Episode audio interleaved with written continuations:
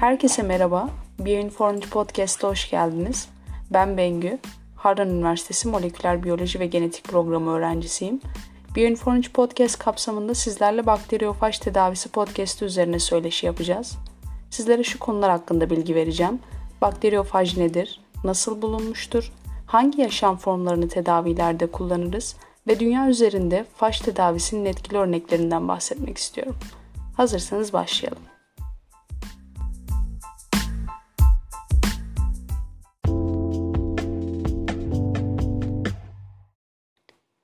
Bakterilerin yoğun antibiyotik kullanımı sonucunda giderek daha dirençli hale gelmesi, antibiyotiklerin dahi işe yaramamaya başladığı şu günlerde bilim dünyası alternatif tedavi yöntemleri arayışı içerisinde. Bu arayışa bakterilere saldırarak kendi DNA'larını bakteriye aktaran ve burada çoğalarak onların parçalanıp ölmesine neden olan bakteriyofajlar cevap olmaya başlıyor. Peki nedir bu bakteriyofajlar? Bakteriyofaj ya da sadece faj, eski Yunanca'da bakteriyi yiyen anlamına gelmektedir. Fajlar 20-30 dakikalık kısa yaşam döngüleriyle DNA'ya sahip basit virüslerdir. Fajların bakterilerin dış yüzeylerine bağlandıkları ve kendi DNA'larını bakterilere enfekte ettiklerini biliyoruz. Bakteri bu yabancı DNA'nın kölesi gibi davranmaya başlayarak faj proteinleri ve daha fazla DNA üretiliyor. Bu birliktelik yeni fajlar oluştururken bakterinin de yok olmasına neden oluyor. Bakteri yollu enfeksiyon hastalıkları durumunda fajın bu aralar fazla rağbet görmesinin nedeni antibiyotiklerin sadece öldürme koduyla yaşıyor olması. Yani bizlere çocukluğumuzda bilinçli veya bilinçsiz yoğun antibiyotik kullanımıyla vücudumuzdaki hem yararlı hem yararsız bakterileri öldürmeye endeksliyoruz. Ancak fajlar sadece bizi rahatsız eden bakteriye enfekte olur. Bu yüzden burada başrolümüz bakteriyofajlardır. Aslında bakteriyofajlar yüzyıllardır biliniyor ancak antibiyotiklerden oluşan cephanelik ele geçince fajlara fazla itibar gösterilmedi. Antibiyotik direnci artınca faj tekrar gün yüzüne çıktı. Fajları üretmek ise çok kolay. Kolaydan kastımız bulabileceğimiz alanlar fazla.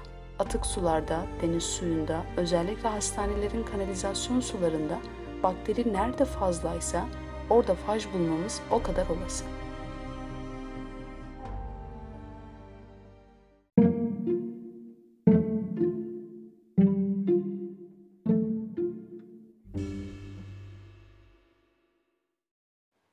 Gelelim bakteriyofajın tarihçesine. Fajların varlıkları ilk olarak 1896 yılında fark ediliyor. Bu kadar erken fark edilip daha sonra antibiyotik devreye girince tedavisinin de bu zamanlara sarkması çok da anlamsız gözükmüyor. Bakteriyofajı ilk bulan bilim insanı aslında daha sonra bulunmasına öncülük eden bilim insanı Humphrey Hankin'dir. Hankin o dönemde dünya üzerinde etkili olan kolera bakterisi üzerinde çalışıyor. Bu bakteri türü genellikle kıyı alanları boyunca Haliçler ve Körfezler gibi kısmen tuzlu ve sıcak sularda yaşarlar. İnsanlar bu bakteriyle karışan suları içtikten sonra ya da çiğ olarak veya az pişmiş deniz ürünlerini tükettikten sonra bakterilerin bulaştığı yiyecekleri vücuda kolera diye alıyorlardı. Ve bu bakteri salgınlara ve ölümlere neden oluyordu. Kolera bağırsakları kaplayan hücrelerin artan miktarda su almasına neden olan kolera toksinini üretiyor ishale ve hızlı su kaybına neden oluyordu. Hankin Vibrio koleranın Gaj nehrinde öldüğünü gördü. Hankin'e göre nehir suyundan içenlerin o zamanlar şiddetle devam eden kolera salgınından daha az etkilendiklerini görerek sebebini buraya bağladı. Yani Ganj nehrinde koleranın fajı bulunduğunu söyledi. Buraya kutsanmaya gelen insanların bu sudan içince, bu suyla yıkanınca faj da böylece vücuda girmiş oluyordu ve buranın insanları kolera bakterisinin salgınından bu şekilde kurtuluyorlardı. Neden sadece Ganj Nehri diyebilirsiniz? Çünkü başta da söylediğimiz gibi fajlar atık sularda özellikle kirli sularda daha kolay bulunuyordu. Bu yüzden bölgenin insanları bu salgını rahat geçirdiler. Aradan çok geçmeden 1915 yılında İngiliz bakteriyolog Frederick Twort sahaya çıkıyor ve bir şekilde bakterileri öldüren ultramikroskobik bir virüs tanımlıyor. Ancak bunu duyuramadan Paris'teki Pasteur Enstitüsü'nde çalışan Kanadalı mikrobiyolog olan Felix, dizanteri hastalarının dışkısından bir antişiga mikrobunu ayırarak hastalığa neden olan bakterinin içinde yetiştirdikten sonra bu virüsü bakteriyofaj diye adlandırıyor.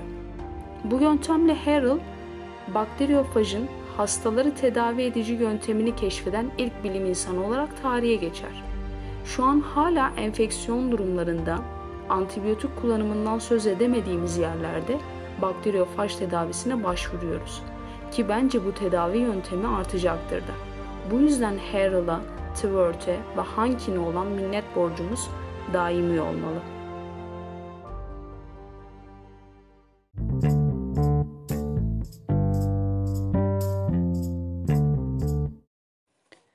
Bakteriyofaj tedavisinin avantajları ve güç durumları var mıdır derseniz elbette her konuda olduğu gibi burada da karşımıza bir takım maddeler sıralanıyor. Bunlar nedir diye bakarsak antibiyotiğin aksine fajlar yalnızca belli bakteri türlerine saldırıyorlar. Kuyruk kısımlarındaki adezin enzimleri bakterinin yüzeyindeki türe özgü moleküllerle etkileşime giriyor. Bu olay fajların yararlı bakteriye zarar vermediği anlamına gelirken zararları da öldürebiliyor. Oysa antibiyotikler yararlı zararlı ayırt etmeden grupların büyük bir kısmını yok ediyorlar. Bir diğer avantaj ise antibiyotiklerin etkisi vücuda alındıktan sonra zamanla azalıyor olması. Ancak fajlar hızlı ve sürekli çoğalarak sayıca daima bakteriden üstün olur ve bakteri ölene kadar çoğalmaya devam eder. Bunun üzerine kendi üremelerini de kontrol altında tutarak zararlı bakteri yok ettikten sonra kendisini de yok eder. Alerjiye neden olmazlar çok az yen etkilerinin olması, üretimlerinin ucuz olması ve kolay olması da bir diğer avantajlarındandır. Çünkü doğa fajları kolayca üretir. Fajlar kemik enfeksiyonlarında ya da şeker hastalığından kaynaklanan yaralarda, özellikle az miktarda kan akışı olan bölgesel enfeksiyonlarda yararlıdır. Ancak antibiyotikler bu bölgelere ulaşamazken fajlar çoğaldıkları ve bakteri topluluklarına doğru yayıldıkları için enfekte bölgeye nüfuz edebiliyorlar. Bu yüzden Gürcistan'daki bazı doktorlar antibiyotik yerine fajı tercih ediyorlar. Zorluklarına bakarsak elbette fajların da sakıncalı tarafları var. Tedavi sürecinde doğru fajın kullanılması için bakteriyel enfeksiyonun doğru tanı ile teşhis edilmesi gerekiyor. Bu gibi durumlarda hasta bir süre bekletiliyor. Çünkü faj oluşumunun oluşması gerekiyor. Bakteriler de faja karşı direnç geliştirebilir. Bu da mümkündür ancak antibiyotiğin aksine fajlar mutasyona uğrayıp direnç geliştirmiş bakteriyle tekrar savaşabiliyor. Fajlar bu tedavi için yavaş yavaş oluşurken antibiyotikler hiç gelişme göstermiyorlar. Bu gibi zorlukların yanı sıra fajlarda daha kötü bir sorun var. Fajlar iki türdür. Litik ve lizojenik olmak üzere. Tedavi için litik fajlar kullanılır çünkü litik fajlar enfekte ettikleri bakteriyi DNA'larını enfekte ederek bakterinin duvarını parçalayıp öldürene kadar hızla çoğalırlar. Ancak diğer faj türleri bakterinin DNA'sına girerek kendi DNA'larına ekleyip üremeye başlarlar. Bu gibi durumlarda faj, bakteriyi diğer fajların saldırısından korur ve hastalık yapan mikroplara da yardımcı olur. Tıpkı kolerada olduğu gibi. Bu yüzden bilim dünyası faj tedavisine olumlu baksa da tıp dünyası antibiyotiğe güveniyor. Çünkü kullanılmak istenen fajların litik olduğu kanıtlanıp garanti edilmeli.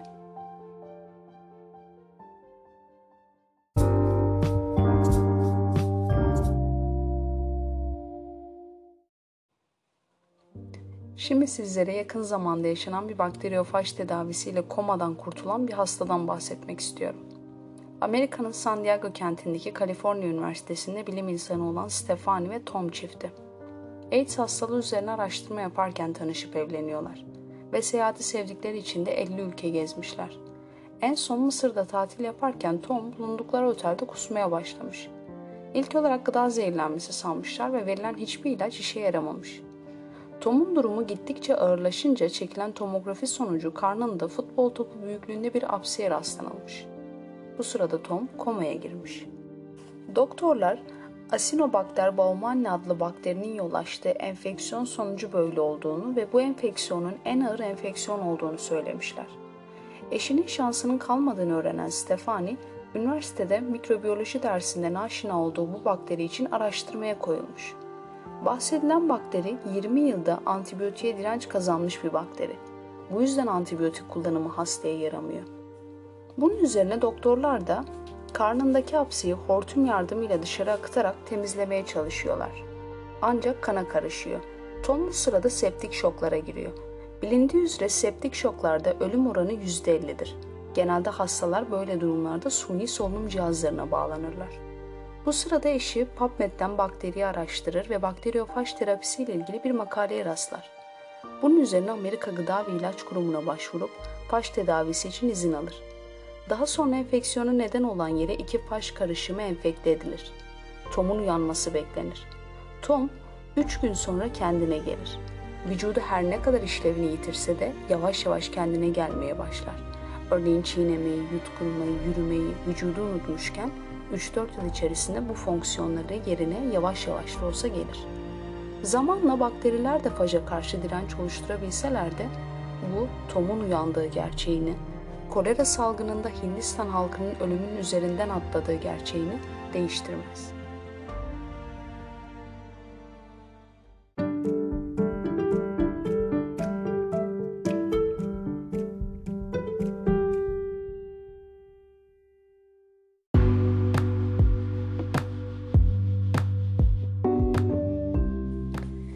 Bu tür gelişmeler sayesinde yakın gelecekte faş tedavisi standart tedavi şekli olabilecek mi? Hep beraber göreceğiz.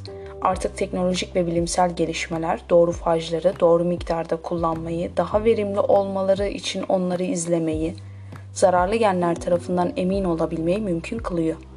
Ancak yasal olarak kabul görmesi ve bilimsel açıdan kesinlik kazanılmadığında faş tedavisinin önünde bir engel daha var toplumun bu tedavi şeklini kabullenmesi. Çünkü virüs deyince insanların kafasında soru işareti oluyor. Ancak aşıların da virüslerden yapıldığı hatırlanmalı. Eğer tedavi amaçlı kullanılmaları gerekiyorsa bunu kabullenmeli ve modern bilimsel yöntemleri kullanarak onların güvenilir olduğundan emin olmamız gerekiyor.